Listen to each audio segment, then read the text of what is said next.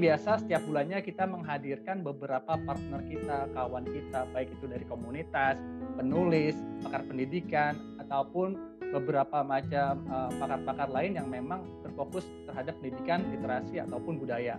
Nah, kali ini kita kedatangan oleh uh, salah seorang uh, panutan mungkin di Sumatera Barat. Nah, di sini kita kedatangan Kak Sri Eka Handayani MPD. Oke, boleh saya hai Kak Sri ke teman-teman kita? Assalamualaikum, selamat sore, salam sejahtera untuk semua. Hmm, Nah, di sini sebelum kita mulai diskusi, mungkin saya akan membacakan CV sedikit dari Kak Sri. Nah, Kak Ini. Sri, oke, okay, Kak Sri Eka Handayani MPD, lahir di Bukit Tinggi 10 September 1984. Nah, pendidikan terakhirnya itu S2 di UNP. By the way, ini S2-nya apa nih, Kak? Uh, jurusannya atau peminatannya? Uh, pendidikan dasar konsentrasi, Pak. Oh, pendidikan dasar ya. Nah, iya Kak Sri sendiri juga merupakan founder dari Rumah Belajar Anak Nagari. Nah, mungkin teman-teman udah penasaran ya dari kemarin Taman Baca Inovator posting beberapa kegiatan dari Rumah Belajar Anak Nagari.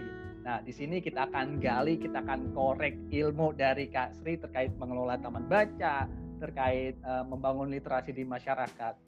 Nah, oke, langsung aja kali ya kita mulai Kak Sri ngobrol-ngobrol santai aja gitu kan. Assalamualaikum warahmatullahi wabarakatuh. Waalaikumsalam warahmatullahi uh, wabarakatuh. Uh, uh. Jadi uh, Kak Sri, kesibukannya apa nih selain setahu saya kan uh, founder Rumah Belajar Anak Negeri. Rumah Baca. Apa? Eh Rumah Baca Anak Negeri. Yeah. Nah, selain itu ada kesibukan lain kah? Uh, uh, gini Kak, hmm. kita Rumah Baca Anak Nagari. Kalau hmm. rumah hmm. Baca anak negeri itu di Maluku. Kalau kita oh. anak nagari beda nagari loh. nagari. Oh, nagari itu bahasa Minang, Minang. ya, ya oh, Minang. artinya apa tuh? Mungkin teman-teman bisa tahu tuh. Nagari itu sama juga dengan negeri atau wilayah gitu. Hmm, berarti anak, uh, kalau di Maluku kan, kan rumah baca anak negeri. Kalau di Minangkabau nagari rumah baca anak nagari gitu. oh gitu. Berarti rumah baca anak nagari berarti rumah baca yang ada di wilayah wilayah yang tempat Kak Sri tinggal ya? Ya. Nagari di tempat uh, saya tinggal. Oh, nah, saya tinggalnya okay. di Nagari Gadui di Kabupaten Agam. Hmm. Uh, kesibukan saya sehari-hari saya mengajar. Hmm. Saya guru SD di salah satu SD di Kota Bukit Tinggi. Oh, gitu. Nah, kalau mengajarnya saya di Kota Bukit Tinggi, hmm. kalau rumah baca saya itu berada di Agam, tapi hmm. dekat kantor wali Kota Bukit Tinggi. Jadi oh, okay. pinggiran kota gitu. Iya, tapi masih ngerasain angin-angin kota lah gitu lah ya. Oh iya. oh iya Kak Sri, kalau ngomong-ngomong tentang rumah baca Nagari, nah yang jadi melatar belakang Kak Sri apa sih untuk membangun rumah baca anak Nagari? Rumah Baca Anak Nagari ini dilatar belakangi karena anak sulung saya yang hobinya membaca. Waktu kecil saya sering membawa dia ke toko buku dan ke perpustakaan. Akhirnya karena buku-buku kami banyak, dia terpikir bagaimana buku-buku ini bisa bermanfaat bagi teman-temannya atau kakak-kakak. Dan selain itu juga karena uh, pada zaman sekarang uh, teknologi semakin canggih, masyarakat di sekitar saya itu lebih cenderung menggunakan gadget atau gawainya daripada mendekatkan diri kepada buku. Gitu kak? Uh, sebagai latar belakangnya karena pertama lihat kondisi masyarakat, lihat kondisi anak-anak, terutama anak-anak sekarang yang lebih dekat sama gadget ya kak. Iya. Yeah. Uh, jadi emang agak miris juga sih. Jadi emang mesti ada seseorang yang bergerak di sana, seseorang yang benar-benar uh, peduli terhadap literasi di uh, wilayah sekitar. Nah, kalau berbicara tentang latar belakang, sekarang saya mau nanya tentang sosok gitu. Ada nggak sih sosok uh, Kak Sri yang uh, menjadi inspirasi buat bergerak di sini? Kira-kira ada sosok siapa gitu yang menginspirasi Kak Sri gitu? Kalau dikatakan sosok, mungkin saya tidak ada mengidolakan siapa-siapa. Hmm. Uh, tapi saya ingat sekali kata dosen saya Ibu Dr. Farida. Beliau pernah berkata pada saya waktu saya kuliah, kalau pingin anak cerdas, uh, sering dibawa ke toko buku, sering dibawa ke toko mainan. Kalau uh, kita anak sering dibacakan buku, uh, itu biasanya tingkat kreativitasnya akan lebih kreatif dan insya Allah prestasi belajarnya akan lebih bagus. Saya hanya ingat itu karena saya dulu tidak terpikir saya uh, waktu kuliah penting ilmu yang saya dapat di pendidikan dasar bisa untuk anak saya nantinya kalau sudah berumah tangga. Hanya itu tidak terpikir uh, oh saya harus jadi PNS seperti sekarang tidak. Tapi ilmu yang saya dapat ini bisa dibawa nanti uh, untuk di masyarakat itu saja awalnya. Oh iya ya, berarti memang dari pertama yang menginspirasi salah satunya justru dari kata ya, dari petuah dosennya iya. ya. Oke, iya. oke, menarik banget ya. Biasanya orang terinspirasi dari sosok ataupun pergerakannya. Nah, Kak Sri terinspirasi dari nasihat dari iya. dosennya. Alhamdulillah ya, masya Allah keren banget. Nah, uh, dalam membuat taman baca atau di rumah baca anak nagari, ada nggak sih kesulitan-kesulitan yang Kak Sri temui atau Kak Sri pernah okay. Uh, begini, tantangan uh, itu bisa seperti dana yang minim. Uh, dana ini saya pribadi sampai sekarang, saya dengan suami, bahkan sering juga dikatakan ngapain sih buka rumah baca nggak ada untungnya, nggak ada uangnya, buang waktu, buang uang. Uh, saya berbicara ini adalah bentuk pengabdian saya untuk masyarakat. Uh, rumah baca ini, kalau saya kan guru juga susah uh, gimana ya menyampul buku, melabel buku, apalagi sekarang kita udah menggunakan slim juga ya. Uh, kita mah ada relawan tetap lah karyawan saya yang harus saya bayar per bulan. Ada juga relawan tapi uh, untuk berkegiatan seperti itu. Tapi kalau relawan tetap itu atau karyawan saya juga ada itu transportasinya harus dibayar per bulan itu saya mengeluarkan sama suami saya. Uh, tantangannya dana minum fasilitas kami yang masih kurang. Uh, fasilitasnya sebetulnya rumah baca saya nggak besar ukurannya 4 kali 5 uh, itu tuh di belakang rumah tempat ruang keluarga saya dulu. Akhirnya kami jadi ke rumah baca setelah itu buku sampai ke ruang makan uh, kalau betul karena buku kami udah banyak ada rak juga akhirnya ada ruko tante saya yang tidak digunakan untuk berkegiatan belajar komputernya di ruko sebelah. Jadi fasilitas oh. uh, seperti permainan edukasi kami masih kurang, tapi ya sedikit-sedikit seperti kadang anak saya dapat uang dari uaknya atau dari opungnya, dari omanya, Bunda ini ada uang belikan mainan lah, mainannya udah agak rusak-rusak. Jadi anak saya, suami saya, orang tua saya kakak saya sangat mendukung kegiatan kami ini karena uh, kayaknya dari keluarga dulu gitu. Selanjutnya kurangnya relawan. Kami sudah uh, membuka adanya uh, relawan yang kami sebut dengan sahabat sahabat rumah baca anak negari itu ada. Tapi mungkin ya kadang ada berkesibukan karena kuliah karena itu nah kita tidak bisa juga memaksakan gitu kan. Selanjutnya masih minim dukungan pemerintah dan masyarakat. Di sini saya uh, mengira minimnya dukungan pemerintah ini uh, tidak tidak semuanya uh, paham dengan apa itu uh, kegiatannya. Bahkan kegiatan ini uh, tidak terlalu gimana ya tidak terlalu terperhatikan. Kadang uh, di kegiatan ini hanya waktu untuk lomba-lomba baru datang. Begitu kak Maki Iya iya iya. Jadi emang ada empat aspek itu ya. Ya yeah. emang ini permasalahan bukan permasalahan satu komunitas ataupun organisasi aja ya. Ini kayak permasalahan banyak. Kita bersama. Kita bersama gimana kita bersama. Uh, sebuah taman baca bisa mandiri, bagaimana sebuah taman baca bisa melibatkan banyak orang, bagaimana sebuah taman baca uh, didukung fasilitasnya terutama oleh stakeholder yang ada di sana. Nah, yeah. tapi dari berbagai macam tantangan itu tentunya kan sebenarnya uh, bukan sebuah halangan buat kita untuk berhenti ya justru tantangan-tantangan tersebut mestinya kita bisa lewati sehingga ya kita bisa menciptakan dampak terutama di masyarakat. Nah, yeah. ngomong tentang dampak nih, dampak apa sih yang uh, diinginkan oleh rumah baca anak nagari uh, terkait uh, di masyarakat yang ingin diciptakan di masyarakat kayak gitu? Uh, begini Kak Maki, dampak rumah baca bagi masyarakat satu meningkatkan minat baca masyarakat. Kita lihat dulunya uh, masyarakat tidak terlalu berminat uh, dengan seperti membaca atau berkegiatan di sini. Uh, setelah saya membuka rumah baca ini sangat bermanfaat karena masyarakat uh, juga itu juga uh, mencari seperti buku atau artikel atau tugas-tugas sekolah. Bahkan kami mengantarkan buku ke rumah-rumah masyarakat.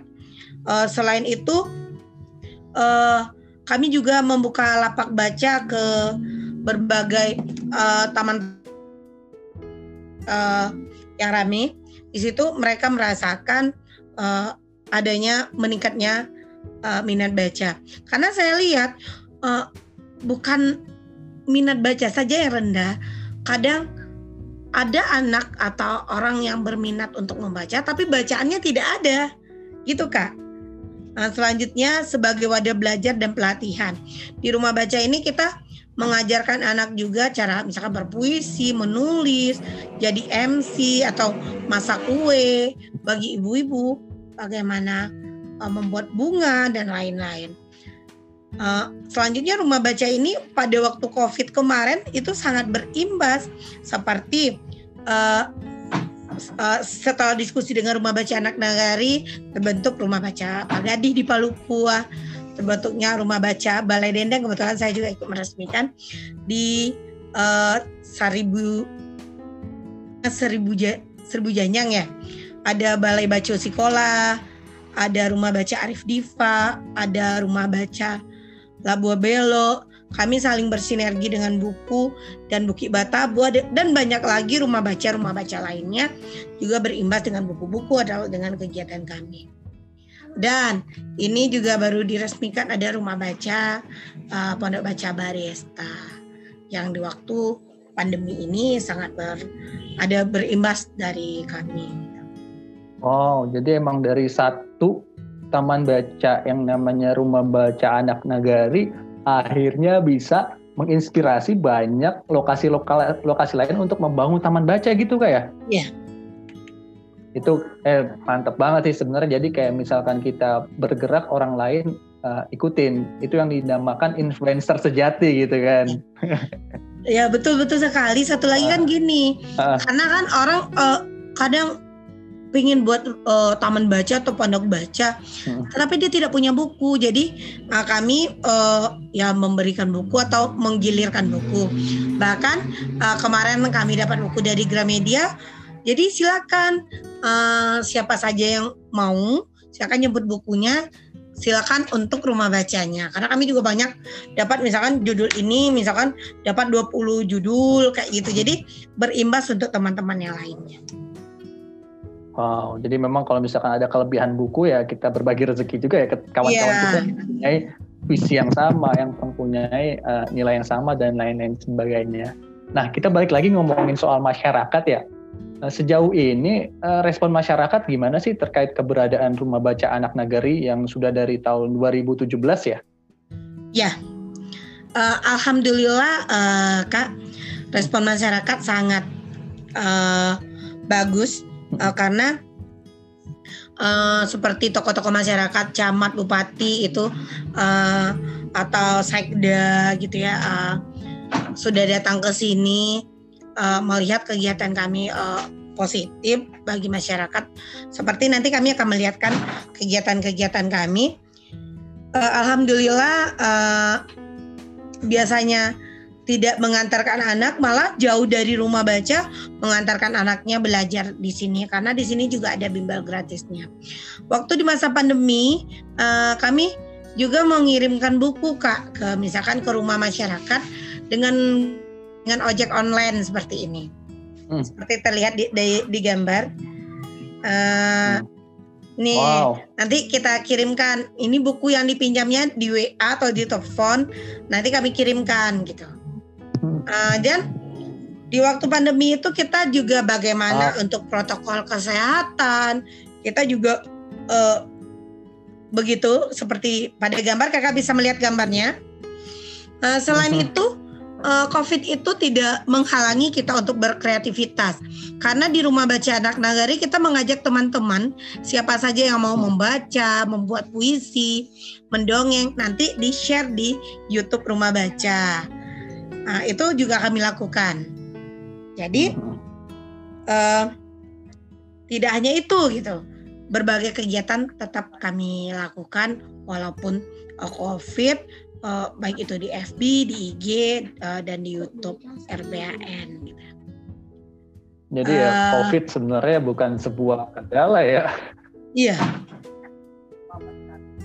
COVID bukan Maksudnya penghalang ya, jangan, kita. Jangan dijadikan uh, hal iya kita untuk berhenti uh, berliterasi, berhenti untuk pendidikan dan lain-lain sebagainya. Nah, justru kalau misalkan menurut saya kan dengan teman-teman taman baca inovator di sini justru COVID itu uh, menjadi sebuah tantangan baru untuk kita berinovasi dan beradaptasi terhadap keadaan kayak gitu. Makanya kalau kalau di Taman Baca Inovator sendiri, justru ketika COVID ini kita uh, menjadi partner sekolah gitu. Ketika sekolah belum beraktivitas, kita bisa meminjamkan buku-bukunya untuk pembelajaran pembelajaran anak-anak di rumah, terutama uh, untuk anak-anak di yang masih dalam pembelajaran jarak jauh itu kak ya. Iya. Uh, hmm. Dan kami merasakan begini, sewaktu uh, mahasiswa tidak kuliah, dia juga datang ke rumah baca untuk uh, mencari buku dan uh, untuk belajar di sini kami juga menyediakan wifi gratis untuk uh, pendidikan. Hmm. Hmm, hmm, hmm. Jadi memang ketika anak-anak uh, membutuhkan kuota ya terutama yang pembelajarannya dikirim oleh guru-gurunya by WhatsApp atau modelnya video learning bisa datang ke rumah belajar anak negeri yeah. untuk mengakses internet gratis gitu ya? Iya. Yeah. Bermanfaat banget gitu, terutama buat anak-anak SD itu penting banget sih sebenarnya karena memang beberapa pembelajaran mereka itu kan membutuhkan kuota internet. Oh ya, yeah. Asri, uh, terkait masyarakat lagi nih, ada nggak sih hal menarik terkait uh, keberadaan RABN, RBAN di tengah masyarakat gitu? Yang pengalaman yang misalkan, oh ternyata setelah ada anak R, ada RBAN tuh uh, ada cerita-cerita tertentu gitu di masyarakat yang sebelumnya nggak ada gitu. Uh, Alhamdulillah Kak Maki hmm. uh, dengan adanya rumah baca anak nagari seperti biasanya hmm. uh, masyarakat merasakan begini uh, datanglah ke rumah baca anak nagari belajar gitu biar nilai anaknya berubah gitu jadi hmm. orang tua uh, mengantar anaknya berbondong-bondong ke rumah baca satu lagi uh, bisa loh anak-anak belajar menulis, belajar mendongeng. Oh. Apalagi kan anak-anak seperti tiap minggu, seperti minggu kemarin, insya Allah tiap hmm. minggu uh, rumah baca anak nagari itu mengisi acara di RRI seperti hmm. bercerita, mendongeng. Jadi kami pun kami gilirkan anak-anak untuk mengisi acara-acara tersebut gitu.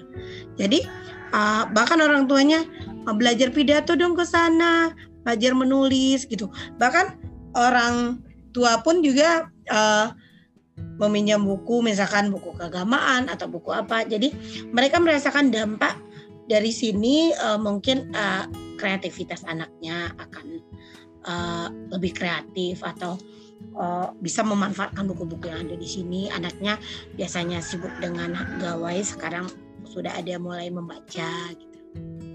Oh, I see. Jadi sebenarnya kalau misalkan saya perhatiin ya, uh, ternyata kegiatannya nggak cuma sekedar baca tulis ya kayak ya, di oh, bukan. rumah baca anak negara justru beberapa aspek-aspek lain kayak misalkan belajar public speaking lewat mendongeng yeah. ataupun pembelajaran-pembelajaran lain yang memang uh, membantu pembelajaran di sekolah gitu kayak. Ya? Iya. Yeah. Hmm. Bahkan PR-nya juga bisa dikerjakan di sini. Wow. Tapi uh, ini kak contoh kegiatan kami nanti pengelolaan ya ini pengelolaan hmm. nanti. Ini contoh program kami. Ntar kan wow.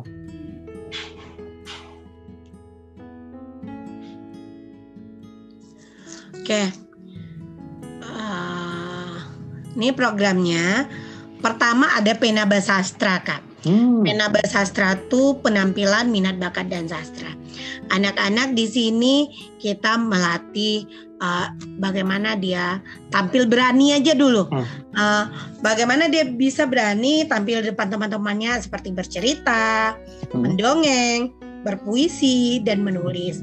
Juga untuk anak-anak yang berusia tiga tahun, kadang anak-anak tiga tahun sudah ke sini, kita menyediakan seperti gambar untuk diwarnai. Nah, jadi tidak hanya uh, itu tidak hanya untuk membaca saja gitu. Selanjutnya ada bimbel grasetu. Bimbel grasetu itu adalah bimbingan belajar gratis Senin sampai Sabtu. Anak-anak di sini juga bisa membuat PR. Anak-anak di sini juga bisa berdiskusi. Seperti kakak melihat gambar saya. Mm -hmm Hmm, seperti ada itu. kelihatan jelas kok. Ya. Ada anak-anak lagi uh, buat PR itu ya, lagi berdiskusi ya. ya? lagi buat PR. Ah. Kadang kan banyak nih kak, jadi uh, seluruh ruangan di rumah baca ini terpakai. Hmm. Mau misalkan uh, kelas 6 di ruang rumah baca, kelas 4 di ruang tengah rumah sampai ke teras rumah. Jadi kami hmm. kelompok-kelompokkan dengan tugas-tugasnya yang ada gitu. Berarti uh, anak-anak disesuaikan dengan levelnya masing-masing yang ya. dicampur adukan gitu ya. Ya, karena kan kalau misalkan dia kelas 5, misalkan ada empat orang atau lima hmm. orang, hmm. kelas 5 sama kelas 5, jadi dia membahas soal yang sama, hmm. nanti kita jelaskan. Kelas 6 sama kelas 6, SMP sama SMP kayak gitu kan. Selanjutnya gosen buku. Gosen buku di sini mengantarkan buku seperti ini ke MDA MDA. Ini buka lapak di tempat umum. Ini di hmm. tempat umum. Kalau ini uh, dari sekolah meminjam buku ke rumah baca. Ini adik-adik relawan mengantarkan buku ke masyarakat. Wow, seru-seru banget. Adik relawan yang mengantarkan, nah nih seperti ini adik ini mengantarkan ke rumah masyarakat ini. Ya pakai tas, ah, dia mengantarkan ke rumah masyarakat itu hmm. yang dilakukan oleh adik-adik. Uh, karena uh, kita tidak melihat, uh, pokoknya siapa yang mau bergerak, oke okay, kita ikut bergerak bersama-sama. Gitu. Selanjutnya babe aktif. Apa Tapi itu babe senang aktif? banget sih kalau misalkan Apakah? Saya senang banget kalau misalkan lihat anak-anak uh, yang usia remaja itu terlibat juga di sebenarnya saya senang banget lihat tadi tuh uh, anak-anak relawannya terlibat ngasih-ngasih buku gitu kan. Iya. Itu kelas berapa aja kak untuk relawannya? Relawan itu ada yang SMP, ada SMA, bahkan uh, ada yang kelas 6 SD waktu itu. Sekarang dia udah SMP sih. Oh. Pokoknya kami ikutkan bahkan ya, anak saya maaf, ikut ya, anak saya itu waktu uh, kelas 3 SD ya, kelas 2 SD saya ikutkan juga untuk uh, ya kalian silaturahmi ke masyarakat, mengantarkan buku ke masyarakat. Oke, oke boleh lanjut tadi babe apa tuh kak? babe uh, selanjutnya babe aktif. Babe aktif itu babe. adalah uh, barang bekas aktif kreatif. Hmm. Uh, di rumah baca ini kita mengajarkan anak-anak hmm. pemanfaatan barang bekas. Jadi anak-anak bisa memanfaatkan barang bekas uh, seperti membuat kotak pensil, uh, membuat mainan kertas seperti dari origami dan lain-lain. Selanjutnya Gersosma. Gersosma ini adalah gerakan sosial masyarakat. Di sini ibu-ibu seperti belajar membuat kue atau belajar membuat bunga. Sebelumnya mungkin mereka membaca terlebih hmm. dahulu. Mungkin bisa jadi seperti sekarang sudah uh, era digital mungkin kita menggunakan YouTube uh, kita bisa menghidupkan infokus nah gitu. Uh, jadi uh, di sini tidak hanya anak-anak, ibu-ibu juga bisa berkegiatan. Uh-huh. Selanjutnya ada titian ke surga. Titian ke surga itu anak-anak pas waktu sholat dia sholat. Atau ada misalkan uh, uh, belajar untuk tampil mengaji membaca sari tilawahnya. Jadi pas waktu misalkan ada kita kegiatan ada yang datang kita tidak kewalahan anak-anak sudah terlatih. Selanjutnya ada menang tali. Menang tali itu mendatangkan tim ahli. Seperti uh, wartawan misalkan wartawan bagaimana menulis artikel dia ajarkan kepada mahasiswa atau anak-anak SMA atau seperti ini ibu ini adalah Ibu Lina Zubir misalkan hebat berpuisi bagaimana dia mengajarkan anak-anak berpuisi. Ini Babin Kantikmas bagaimana menjaga kenakalan pada remaja atau narkoba atau lain-lain. Ini dari duta baca bagaimana uh, misalkan tentang pembelajaran bahasa, bagaimana mencintai bahasa uh, daerah dan bahasa persatuan ya. Selanjutnya ada perawat gigi, bagaimana cara menggosok gigi.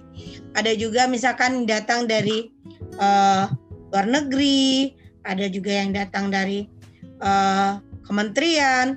Semua itu uh, tim ahli itu sesuai dengan bidangnya mengasih misalkan materi ke rumah baca semua itu uh, tanpa dibayar.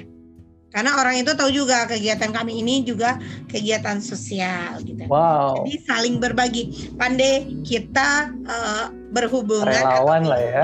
Uh, masyarakat atau orang yang akan kita minta bantuan untuk uh, di kegiatan kita. Jadi berarti kalau misalkan dilihat ada banyak banget pihak yang dilibatkan ya dalam pengelolaannya. Yeah. Tadi saya lihat ada uh, uh, tadi saya lihat ada apa namanya uh, duta baca, ada kaptim, uh, uh, ada polisi Kabin juga Katipnas. tadi dan beberapa masyarakat lain yang terlibat ya dalam pengelolaannya. Ya Kabin Katipnas. Ya. Iya. Berarti emang banyak ya pelibatannya. Ya, banyak. ya. Uh, karena begini nah, juga nah, Kak Maki.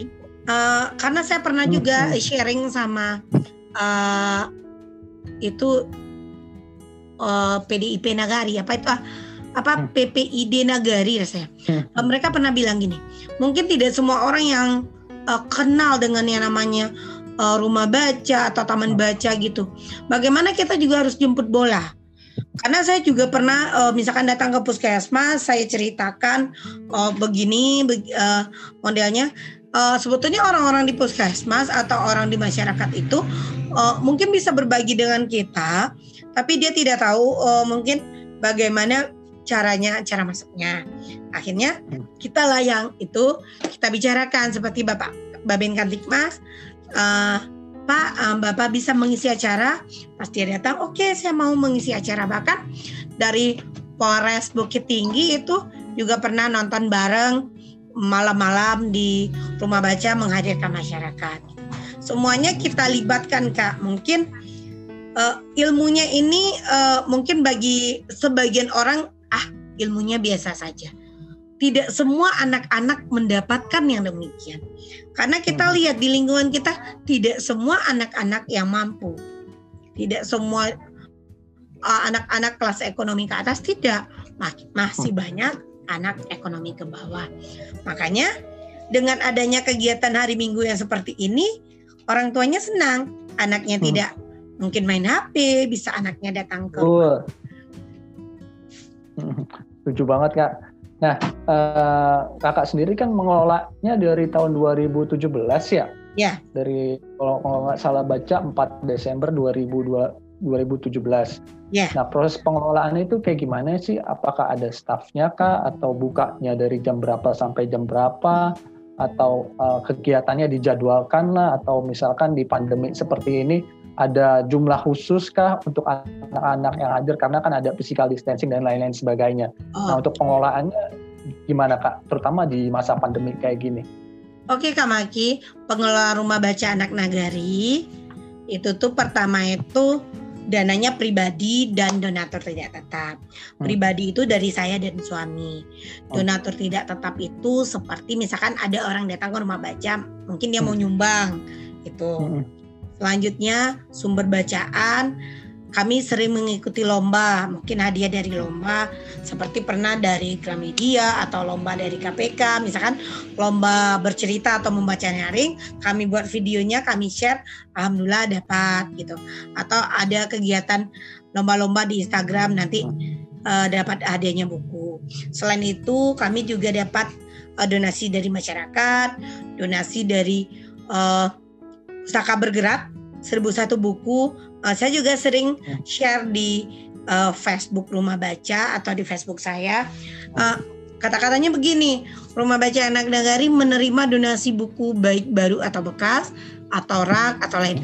Kami tidak pernah mencantumkan nomor rekening itu tidak pernah.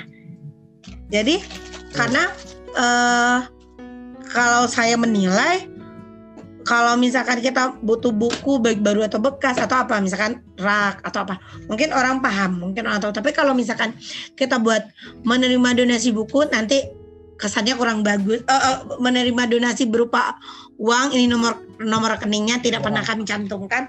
Hmm, menurut kami itu kesannya kurang bagus. Alhamdulillah selama ini buku-buku uh, banyak. Alhamdulillah nanti saya akan lihatkan uh, ada yang saya buat Selanjutnya anggaran dana buku. Saya pribadi menganggarkan dana buku sekali sebulan saya harus beli buku paling tidak wow. 150 ribu dulu 100 ribu sekarang 150 ribu mungkin saya anggarkan untuk membeli buku. Nyicil-nyicil ya demi buku yang banyak dan berkualitas ya. ya. Luar biasa. Ini sebenarnya patut ditiru ya sama teman-teman karena yang untuk membangun taman baca sebenarnya jangan cuma minta orang untuk berdonasi sedangkan kita sendiri nggak uh, mengalokasikan materi yang kita punya untuk uh, yeah. gerakan kita gitu kan. Karena gini juga Kak Maki, karena kan hmm. saya berpikir gini kalau kita ada buku baru setiap saat anak-anak juga itu apalagi seperti saya kadang ikut nulis buku nulis buku bareng sama teman-teman uh, jadi kadang kita membuatkan kisah tentang kita jadi anak-anak itu membaca juga jadi artinya juga senang kan jadi bagusnya emang kita sisihkan dana dari kita untuk membeli buku. Selain itu, untuk pengelolaannya kita mempunyai uh, karyawan atau relawan tetap kak, karena pagi itu jam 8 sudah dibuka, uh, karyawan saya misalkan sampai jam 8 di sini, relawannya jam sampai jam 4 sore. Hmm. Nanti mungkin dari jam 4 sore itu saya di sini sampai kadang bahkan ada sampai jam 9 malam itu masih minjam buku. Kadang ada pedagang keliling, um, pedagang es keliling juga menginjam jam 8. Hmm. Kadang mahasiswa, kadang mahasiswa udah mencari di kampus, bukunya tidak ada. Rupanya di sini pas dia mengerjakan skripsi karena kami dapat buku-buku lama buku rasa-rasanya nggak akan terpakai tapi tetap kami sampul baik-baik dikasih label. Alhamdulillah buku itu berguna.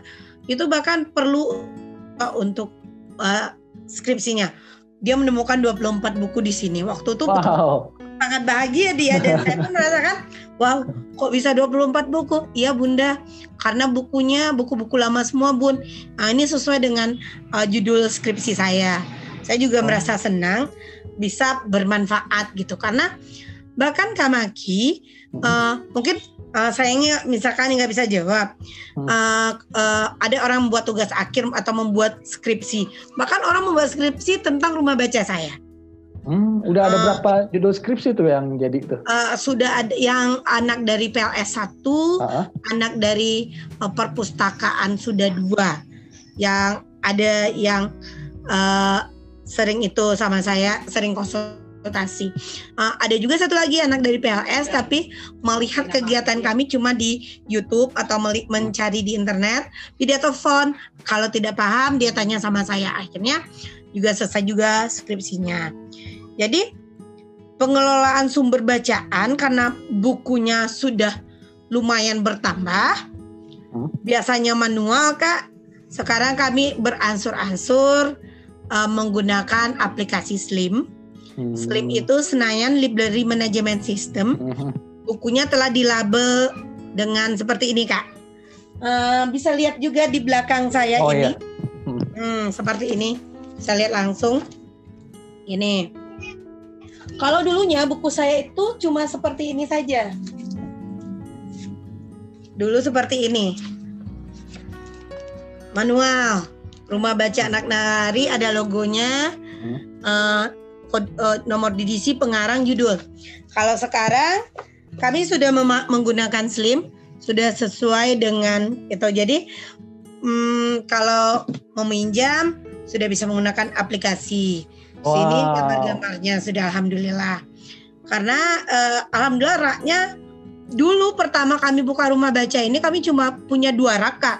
Rak Sekarang? itu rak itu dibeli bekas. Rak itu rusak. Suami saya uh, perbaiki. Uh, itunya kakinya masih goyang-goyang. Tapi mungkin semangat ya. Dulu kami beli dua rak seharga 400 ribu. Uh, alhamdulillah seiring perjalanan waktu dosen saya mengasih satu. Dosen saya waktu kuliah. Uh, akhirnya abang ipar saya mengasih tiga. Uh, ada juga dari Gramedia. Ini dulu kak, dulu cuma pakai baliho seperti ini saja. Hmm. Spanduk gitu, rumah baca nagari. Ada sedikit uang, saya cat. Ah, udah agak rapi sedikit. Kakak bisa lihat gambarnya? Bagus banget perbedaannya. Iya karena ini betul-betul nggak itu kak. Hmm. Belum gimana ya? Hanya, saya dan suami memikirkan gimana yang lebih bagus karena orang-orang semakin banyak. Akhirnya seperti ini. Dulunya lebih berwarna ya. Alhamdulillah. Iya, ada ada logonya, terus saya juga ada pendopoknya biar bisa baca orang bisa baca yeah. di luar. Dan kayaknya tuh asri banget nuansa kalau kalau misalkan ke sana tuh kayak buat baca tuh mulutnya enak banget sih kayaknya. Amin. uh, selanjutnya dulu ini raknya begini saja kak rak yang kami oh. beli bekas.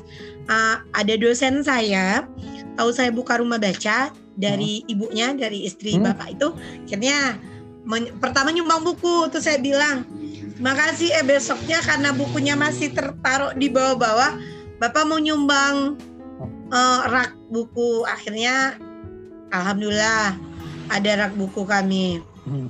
setelah itu yang tadi uh, selain rak buku kami juga pernah dapat rak dari Gramedia sekarang rak kami satu dua tiga empat lima enam tujuh delapan. Dari yang cuma dua ya? Awalnya dua. Awalnya dua. ya dua sekarang sudah sudah reot. Uh -uh. Jadi delapan itu di rumah baca. Ya, Se ya. Uh, ada juga di ruko. Hmm. Di ruko itu ada tiga. Di ruko itu ada tiga rak. Tiga rak baca itu khusus buku-buku sekolah uh, karena ruko itu tidak dipakai tante saya saya betul-betul uh, dana yang minim uh, sebetulnya kalau tanah saya masih besar tapi hmm. untuk membangun belum ada uang juga belum berani ke CSR hmm. uh, selanjutnya uh, Kak Maki hmm. kan dari program saya tadi uh, saya juga dulu di rumah baca ini nggak ada komputer Kak hmm. cuma ada laptop saya, laptop suami dan laptop dari kakak ipar ya yang mengasih. Tapi kami berani mengadakan uh, kan ini tadi kegiatan kami kan Kak mm-hmm. seperti movie edukasi. Mm. Anak-anak menonton televisi uh, atau apa dengan infokus nanti menceritakan kembali. Setelah itu Olga Petra olahraga permainan tradisional. Jadi tidak hanya membaca, membaca 15 menit, mungkin dia juga mau bermain. Hmm. Bosan anak-anak kalau hanya membaca. Uh, di sini Kak, uh, jumpa berlian Jumat petang bersihkan lingkungan hmm. kami ada uh, Bekomtis Bekomtis ini belajar komputer gratis ini diajarkan oleh suami saya kepada uh, anak-anak di rumah baca uh, waktu saya jadi lomba pegiat literasi tingkat kabupaten hmm. uh, saya dapat hadiahnya komputer hanya komputer itulah kami manfaatkan salah satunya untuk belajar komputer dan laptop saya. Karena anak-anak tidak punya laptop, anak yang datang ke sini tidak punya laptop, tidak punya komputer. Jadi kami ada tiga laptop, satu komputer. Tapi emang hmm, rezeki ya kak, mungkin jalan Tuhan dan Allah itu berbeda. Di 8 Desember 2020 kami mendapat empat komputer gratis. Empat komputer itu dari salah seorang teman mm, memberikan komputer. Karena dalam kegiatan kami memberikan pembelajaran pada anak-anak. Akhirnya dia berkata uh, kami menyumbangkan komputer. Mungkin uh, bekas kata dia. Tapi nggak masih baru masih bagus. Pokoknya dengan raknya dengan komputernya dapat empat. Siapa menyangka kan kak? Akan dapat Betul. komputer jadi berbuat ikhlas, berbuat uh, itu ada aja balasannya dari Tuhan.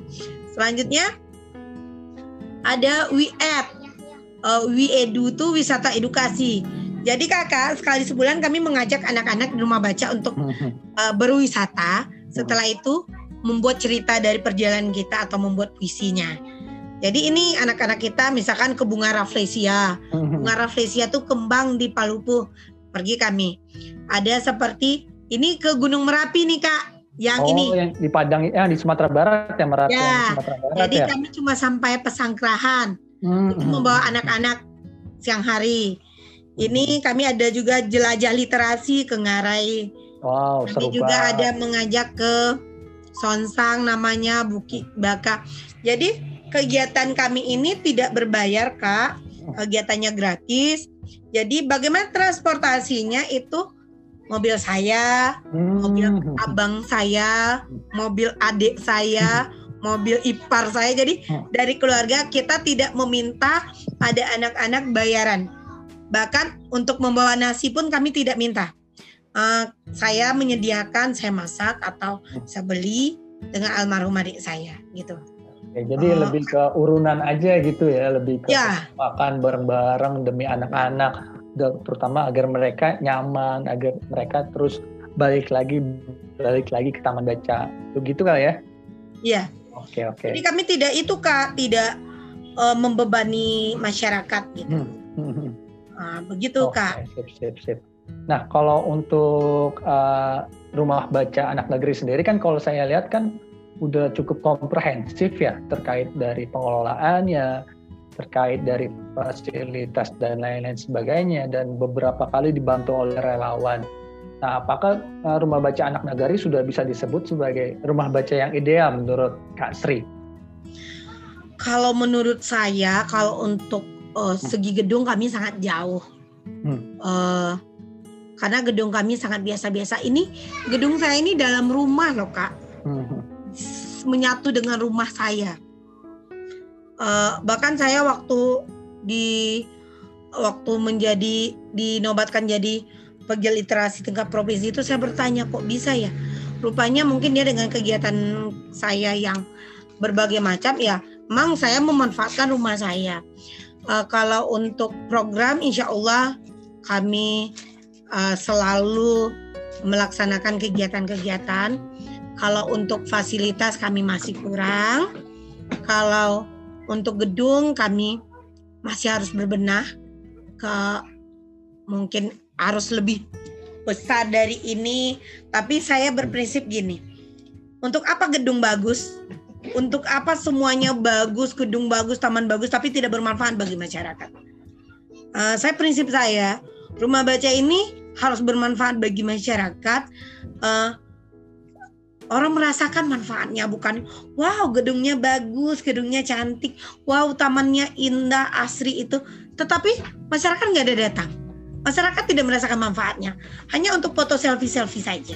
Hmm. Jadi menurut saya kita harus eh, wa- bermanfaat walaupun masih kecil, tapi kita harus belajar, belajar dan belajar karena masih banyak yang harus kita pelajari, masih banyak yang harus eh, kita cari ilmu-ilmu dari orang-orang yang eh, lebih lah gitu ya, orang-orang yang paham dengan taman baca ini. Karena Oh, eh, di atas langit masih ada langit. Satu Mhm. lagi eh, jangan berpuas diri, kita harus istiqomah dalam berkegiatan.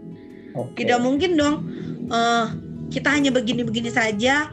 Rumah baca kita misalkan oh, udah terkenal, udah udah sering eh, masuk liputan atau udah sering udah gini, udah gini. Itu rasanya tidak tidak itu menurut saya.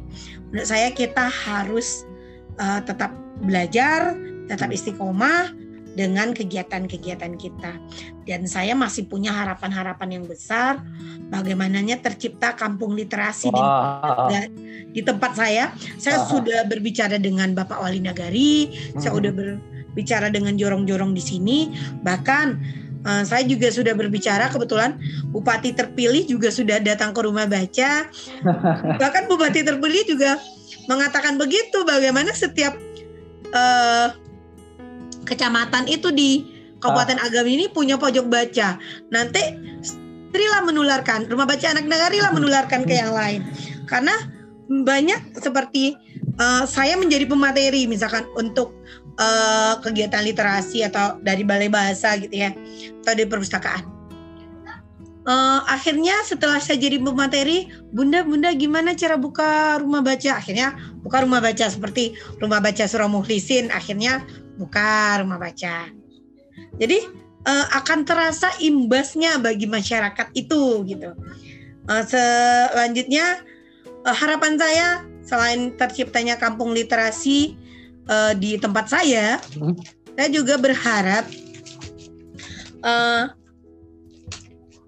masyarakat, pemerintah paham seiring sejalan Amin. untuk uh, kegiatan ini. Karena gini, literasi itu bukan hanya membaca menulis hmm. saja. Di literasi itu berbagai macam aspek. Hmm. Seperti kita tahu literasi dasar itu ada enam literasi dasar seperti baca numerik. tulis, numerik, sains, uh, finansial, digital, uh, digital. Sekarang kita harus tahu gini ya kak. Uh, kemarin saya uh, survei dengan teman-teman. Uh, anak putus sekolah atau ibu-ibu anaknya sekarang sudah belajar daring loh kak. Sedangkan dia tidak bisa menggunakan gawai, dia tidak tahu yang namanya bergabung ke misalkan seperti grup Google Classroom atau apa. Itu kan bisa di, uh, eh, kita berlatih di rumah baca. Kan saya bilang, yuk kita berlatih. Oh, apa kata? Mengetik aja udahlah Bunda, kita belajar. Itu kami cerita kemarin ya. Berarti masyarakat punya semangat hmm. untuk uh, misalkan literasi digital atau bagaimana finansial akan lebih baik. Jadi itu adalah harapan-harapan saya. Jadi uh, kita harus istiqomah dalam berkegiatan sebagaimana yang saya uh, lihatkan tadi. Uh, gini, uh, tadi saya sudah melihat kan bagaimana imbasnya bagi masyarakat itu seperti tadi udah saya bacakan kepada Kak Maki. Uh, sini uh, masyarakat harus merasakan imbas dari kegiatan kita seperti di rumah baca Pagadi ini rumah baca baru, balai dendeng baru, balai sekolah baru, barista baru. Ini juga misalkan ada buku. Bahkan Kak di waktu pandemi saya dengan sahabat rumah baca ini mengunjungi Kak. Pertama kami datang ke Arif Diva, selanjutnya ke Balai Bako, selanjutnya ke Rumah Baca Ikan Sakti, selanjutnya ke Pondok uh, Labuah Belo, Jadi, Balai Baca ya, Sekolah satu tahun baca dengan taman baca yang lain ya kak ya? Apa? Saling mengunjungi ya antara satu ya. taman baca dengan taman baca yang lain ya, sharing mengunjungi, saling sharing ilmu, saling menciptakan dampak ya untuk nagari-nagari masing-masing gitu ya. Iya. Oke. Satu lagi gini kak. Gimana? Di kecamatan masing-masing itu, hmm. bahkan saya perta uh, seperti uh, di di Sungai Pua itu kan agak berbeda itu dengan daerah saya di Gadut itu Sungai hmm. Pua. Bahkan kita juga saling sharing hmm. dengan kegiatan-kegiatan kita gitu. Bahkan kita membuat kegiatan yang bersama-sama. Bahkan pemikiran saya sewaktu mau uh, tahun baru kemarin hmm. di kampung saya itu adanya MTQ kan. Hmm, MTQ ya. itu Musabaqah Tilawatil Quran. Bagaimana pojok baca ada di arena MTQ. Kami ikut bersinergi bersama-sama uh, panitia-panitia MTQ yang awalnya cuma lombanya uh, tahfiz dan uh, tilawah. Akhirnya saya masuk dari taman baca. Akhirnya dari bunda apa yang mau dilombakan? Saya ambil pidato, puisi, dan kaligrafi Oh jadi nggak nggak cuma sekedar uh, perlombaan-perlombaan Islami aja ya, jadi dimunculkan beberapa perlombaan yang sesuai dengan literasi ya. Iya, seperti pidato, bisa pidato dakwah. Akhirnya orang Bunda mencarikan jurinya, oke. Okay. Uh, berarti itu tanggung jawabnya kita. Uh, jadi stand baca kita ada di sana, kegiatan literasi kita juga uh, ada di lomba itu seperti lomba kaligrafi. Itu kan masuk seni Hmm. lomba pidato dakwah, lomba puisi dakwah. Jadi kita bisa menyisip. Bahkan Kak, sebelum acara MTQ di kampung saya itu ada pesantren. Pesantren kilat. Uh, di waktu pandemi kemarin habis hmm. bagi rafa. Di waktu di pesantren kilat itu kebetulan saya juga ngisi materi. Uh, sebelum itu anak-anak panitia pesantren meminjam buku agama ke sini. Jadi pas waktu istirahat, adik-adik di pesantren kilat juga bisa membaca buku-buku yang ada di rumah baca. Oh, emang sebuah kolaborasi baik banget ya antara taman baca dengan berbagai macam stakeholder baik itu pesantren ataupun perlombaan-perlombaan yang diadakan oleh pemerintah setempat. Nah, itu sebenarnya sih sejalan dengan idealisme taman baca yang uh, kakak bilang tadi, bagaimana taman baca bisa berdampak terhadap masyarakat, bisa berdampak terhadap pendidikan, bisa berdampak yang paling penting terhadap anak-anak di daerah-daerah setempat.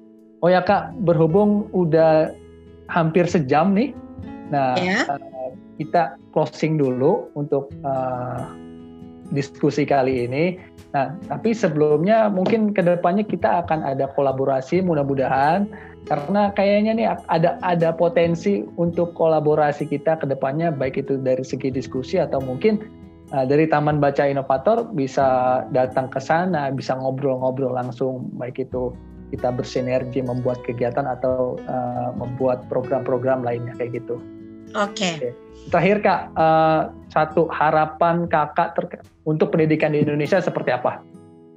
Uh, harapan saya untuk pendidikan di Indonesia, uh, saya tidak muluk-muluk, hmm. uh, karena wajah bangsa itu dari kita atau dari dini.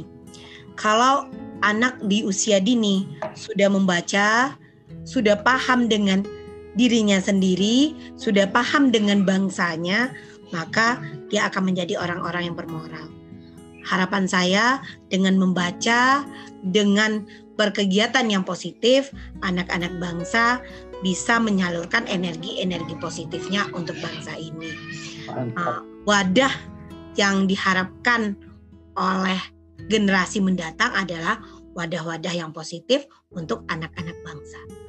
Oke, mantap banget closing statement dari Kak Sri Eka Handayani. Jadi yang paling penting adalah wadah terutama untuk pendidikan anak-anak usia dini. Jadi anak-anak ya. usia dini harus kita uh, kasih curahan ilmu pendidikan, kita harus beri contoh suri tauladan dan lain-lain sebagainya. Oke, okay, uh, eh, mungkin uh, sampai sini dulu Kak pembicaraan kita. Mungkin next time ada obrolan-obrolan lain terkait beberapa tema-tema lain dan mungkin ke depannya akan ada kolaborasi antara baik itu Taman Baca Inovator dan Rumah Belajar, Rumah Baca Anak Nagari. Oke. Okay? Bahkan mungkin nanti Kak Maki juga saya minta jadi sebagai narasumber di kegiatan ya, webinar. Boleh, boleh, boleh. Agam. siap, siap. Oke. Okay. Oke, uh, teman-teman terima kasih yang udah nonton. Mudah-mudahan uh, apa yang sudah kita bicarakan, apa yang sudah kita bincangkan ini bisa bermanfaat. Tidak hanya kepada uh, teman-teman langsung, juga bisa bermanfaat buat kita sendiri yang sedang berbicara di sini ya Kak Sri ya. Iya. Ya, oke. Okay. Um, di sini saya Maki dari Taman Baca Inovator dan narasumber pada saat ini Kak Sri Eka uh, dari Rumah Bla, Rumah Baca Anak Negeri. Mohon pamit. Assalamualaikum warahmatullahi wabarakatuh. Selamat sore semuanya. Sore. Assalamualaikum warahmatullahi wabarakatuh.